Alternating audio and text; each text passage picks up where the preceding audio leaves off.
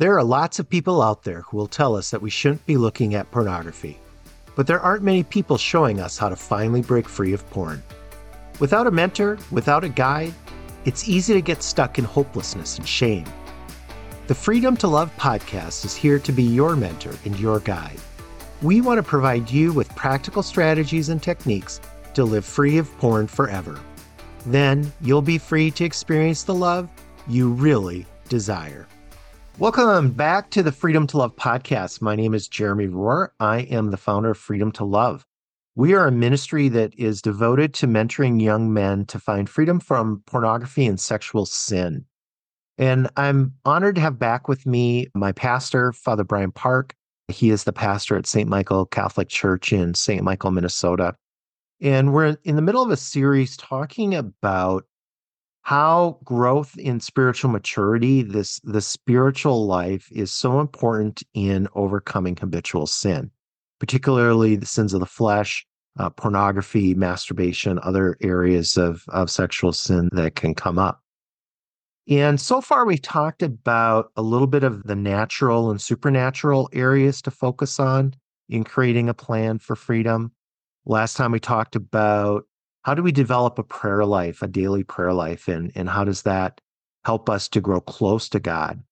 Today, what we want to focus on is the sacrament of reconciliation and just how the, the grace from that is, is so important. How do we approach the sacrament effectively and appropriately so that we're not just taking advantage of God's mercy? Not uncommon for young men to maybe grow up going through confirmation class or catechism, faith formation, never really have an understanding of what a sacrament is and why it's so important to us as Catholics. So I, would love just to start there and just have you say, why is it important that Christ gave us sacraments through the church? Yeah, so a sacrament is an outward sign of an inward grace through some sort of physical outward sign, this invisible grace is imparted to the soul. Why did Jesus give the church the sacraments? I was not there 2,000 years ago when Jesus walked the earth.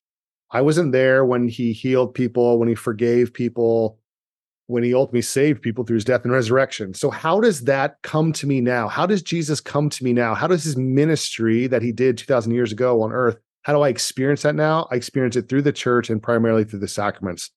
When I go to confession and I confess my sins humbly and I am absolved by the priest, it's Jesus who's forgiving me. That forgiveness that I'm receiving is no different than the forgiveness Jesus gave to the people that we read about in the Gospels. When I receive this sacrament of anointing the sick, one of the sacraments of healing, I experience the healing graces of Jesus, just like the people who he touched and prayed with 2,000 years ago experienced when I receive the, the Eucharist in a state of grace, in a worthy state, then I'm even closer to Jesus than the apostles were who followed him before his death and resurrection, before the Mass was in, instituted. Yeah. And so these ways, the sacraments are the means that I have access to the ministry of Jesus and the grace that ultimately saves my soul. That's beautiful. And I know for myself, for a long time, I didn't understand the power of the sacraments. So that's why I wanted to start there and, and just understand what a gift they are. Because it's, I think it's so easy to just think that they're just rituals and just stuff that, oh, this is what my grandma and grandpa did versus things that have the power to really transform us and keep us close to, to God. They are incredible avenues of grace. Not the only avenues of grace, but they are definitely some of the most important avenues that we talk about daily prayer life, right? Daily prayer is not a sacrament, but daily prayer is an avenue of grace. And so are all the sacraments. And some of them, of course, are absolutely necessary. I mean, baptism is necessary for salvation. Jesus said, whoever believes and is baptized will be saved. So we need this. Unless you eat the flesh of the Son of Man and drink his blood, you have no life within you we need the sacraments to save our souls. Yeah. Well, so let's focus particularly on the sacrament of reconciliation as we get in these habits of sexual sin, habitual sin. How does the, the sacrament of reconciliation assist us on this journey of growing in holiness and, and freedom? when people think about confession, they often think about the car wash analogy, which is a fine analogy. We drive around and the car gets dirty. Those are our sins here and there. And we go to the car wash, which is confession. We confess our sins. We come out, the car's super clean and shiny. And, and, that, and that's a fine analogy. I think a better analogy for confession is brushing your teeth. Because not only does confession forgive your sins, confession also heals you and strengthens you. It strengthens you to resist future temptation. When you brush your teeth, yes, you're cleaning your teeth, you're getting the junk off your teeth, but you're also strengthening your teeth against future problems that could come if you didn't brush your teeth.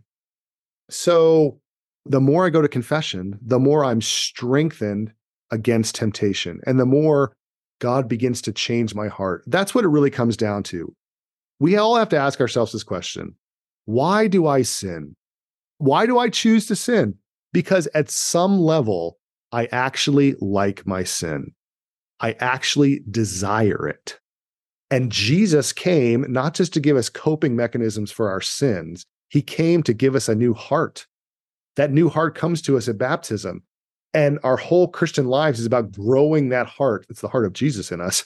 That the heart of Jesus, the heart of desiring love and joy and peace and compassion and the virtues, that heart would continue to grow in us. And then our sinful, fallen heart would continue to shrivel up and die. And so the more I go to confession, the more that sinful, fallen nature of me continue to shrivel up and die. And the sacred heart of Jesus in me through baptism and faith continues to grow and strengthen. Because ultimately, the goal is not just I've set up my life in such a way that I just I can't sin because of I've got all these restrictions on my phone and computer, which are good and important. And I've got all this good accountability, which is good and important. But the ultimate goal is I just don't white knuckle it through life. And I really want to sin. I really want to look at pornography, but I don't want to go to hell. So I'm not going to do it. No, the goal of the Christian life is the transformation of the heart so that I don't even desire, I don't want to look at that trash. Why would I want to do that? I have no desire to do it. That's the goal of the Christian life. And that's what confession can help you do transform your heart.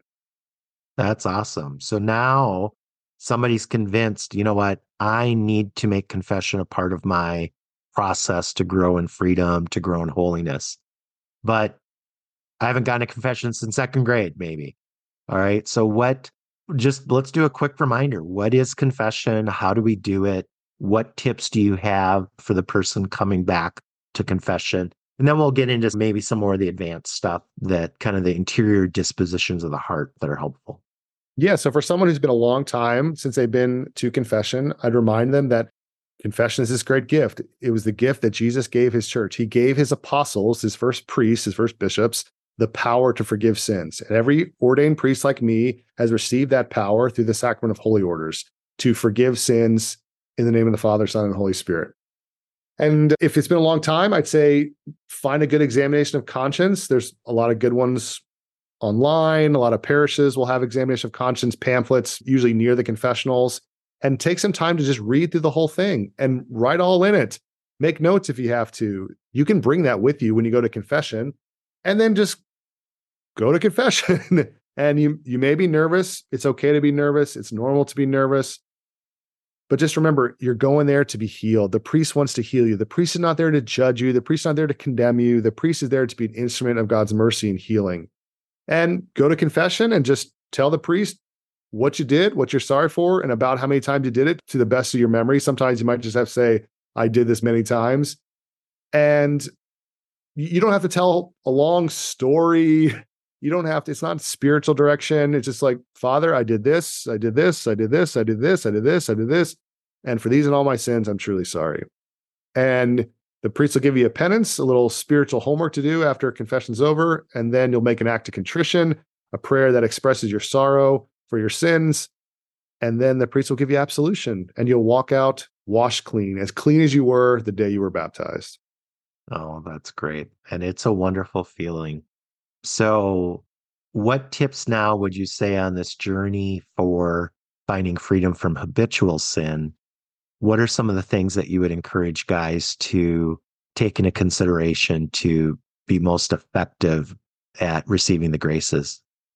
When struggling with habitual sin, especially habitual sexual sin, frequent confession is really important. Obviously, when we receive Holy Communion, we always want to receive it in a state of grace. And so we want to make sure that I get to confession if I'm not in a state of grace before I go back to communion. But it's also important to remember one of the things we promise in the act of contrition, one of the traditional act of contritions promises that we will seek to avoid the near occasion of sin. We don't ever want to take advantage of the mercy of God. And I'm using the word take advantage in a negative way. God's mercy is for those who repent. What does repent mean? Repent means that you're sorry for your sin. Absolutely. But it also means I desire to reform my life. I desire to do the things necessary to change. And with things like habitual sin, sometimes in my experience, especially things with like pornography, masturbation, there can be some guys and women too, there can be some people who almost take advantage in that negative way of the sacrament because they're like, oh, I go to confession every week or every other week. So I, I always receive communion in the state of grace. That's good. But are you doing anything, these practical things that we've talked about in this podcast to actually get sin out of your life? How's your diet and exercise? Do you have any accountability? Are you doing any kind of service? Are you taking time for daily prayer? Do you ever go to adoration? Do you ever pray the rosary? No, no, I just I go to confession every every week or so. Do you have blockers on your phone? Are you doing anything to help eliminate the near occasion of sin in your life? Well, no. Then you're taking advantage of confession. Then you're not truly repentant. And actually, if you're not truly repentant, and again, only God can really know this, then it's actually not a valid confession. Repentance is necessary, the desire to reform your life. So if you're doing nothing to reform your life from the habitual sin, then you, you may not really be sorry you may just really like your sin and you might feel the feeling going to confession so you can go back to communion in the state of grace, but knowing that you're doing nothing to change your life. Now, again, this does not mean that you're going to be perfect. True repentance doesn't mean you have to be perfect. It means that I'm striving. And again, only you know that in the depths of your heart. And of course, God knows that as well. Are you actually doing things to help overcome your sin and to avoid the near occasion of sin in the future? The first thing I would say to someone who struggles with pornography, the first question I'd ask is, what's the source? Is it your phone, which it is for most people? Is it your phone? Okay. Then my first thing I'd say is you got to get rid of your phone. Oh, no, no, no. There's no way I could do that, Father. Okay, then nothing's going to change. Are you willing to be radical? Jesus said, in Matthew chapter 5, if your eye causes you to sin, gouge it out. If your hand causes you to sin, cut it off. Is he speaking literally there? No. He's using an exaggeration to make a point. How do I know that? Because blind men still lust. He's saying we got to be radical about cutting the things out of our lives that cause us to sin. If your phone caused you to sin, which it probably does, then you, you got to get rid of it. But no, I mean, how am I going to? Well, then just get a, get a dumb phone, get a just phone that can talk and text. Trust me, you will survive. Anyone who's what 35 or older, definitely 40 or older, grew up without a cell phone, with at least without a smartphone. Like in high school, I didn't have a cell phone in high school. Of course, smartphones didn't come until 2007, I think was the iPhone. Yeah. Somehow I survived in high school and in college without a smartphone. How did I do it? I don't know. It's how people have done it for most of human history. You can survive without a smartphone. If you are an alcoholic and you have a bar in your house and you're like, yeah, I'm working to get free of alcohol, I'm going to tell you straight up, you will never be free of alcohol. You'll never be free. You have a bar in your house. Are you kidding me? How is that avoiding the near occasion of sin? If you have that thing in your pocket all the time and you struggle with pornography, you're never going to be free. You're never going to be free. You got to be radical. Don't be afraid. God wants to give you the grace to do it. And then hopefully the point again, your heart changes to a point where you don't desire to look at pornography anymore. And then you can use the smartphone for the good things that I have a smartphone. I use it all the time because it can do a lot of good things. It helps me tremendously with my ministry. Don't be afraid to be radical to cut the things out of your life. And the sacrament confession, when used properly, can help you to help you do that. Yeah, exactly. And as you said, the question I would have is do you have a plan? And that's why we focus on our framework here of understand how the temptations come about, have a plan when they come up. You talked about talking to an accountability partner. For me, I teach some techniques on how to understand and release the urges. And we focused on that in some of the previous episodes. But then also to, for some of us, it might require some emotional healing.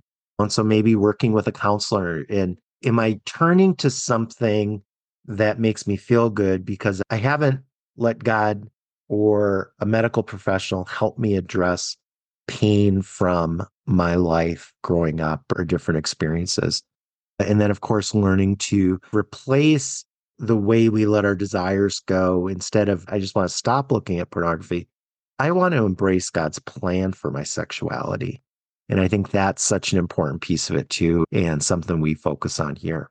So I would say, again, if you are in college or school, find your campus ministry. If you're out of school, talk to your parish priest, look for resources online. There's a, a lot of great tools. You can check out our website, freedomtolove.org. We are here to help you and we want to mentor you through this process. Father, any final thoughts on how we appropriately use and take advantage of the sacrament of reconciliation, not in a way that we abuse it, but that we receive the graces God wants to give us. I think you said it very well. What's your plan? The person who's truly repentant has a plan to avoid the near occasion of sin. Doesn't mean you're doesn't mean you're gonna be perfect in doing it, but I have a mm-hmm. plan for accountability. I have a plan to cut things out of my life that are going to tempt me to sin. I have a plan for daily prayer. I have a plan for living a life of, of service, etc. What's my plan? If I have no plan, I just go to confession every week or every other week or whatever, just so I can receive community state of grace again, which is good. Then you're never going to be free. You're never going to be free. You're never going to be free. And then you're probably truly not repentant. And thus the sacrament is actually not helping you. It's actually, in that sense, it, it might actually be keeping you bound in your sin. If you use confession in the context of a greater plan, then that's the path to freedom. Absolutely. Well, again, thank you, Father, for joining us for this series on growing in spiritual maturity. We have one more with you. So if you're listening, come back next week, subscribe to the podcast. Hopefully, this is something that you want to share with a friend. And if you ever need any help, reach out to us, www.freedomtolove.org or info at freedomtolove.org. We would love to come alongside you and help you to find freedom and grow in the virtue of chastity. God bless. Thanks for listening to this episode of the Freedom to Love podcast. If you enjoyed our podcast, please rate us on iTunes and share us with a friend. Until next time, Remember what St. Paul wrote in his letter to the Galatians Brothers, you were called for freedom. God bless.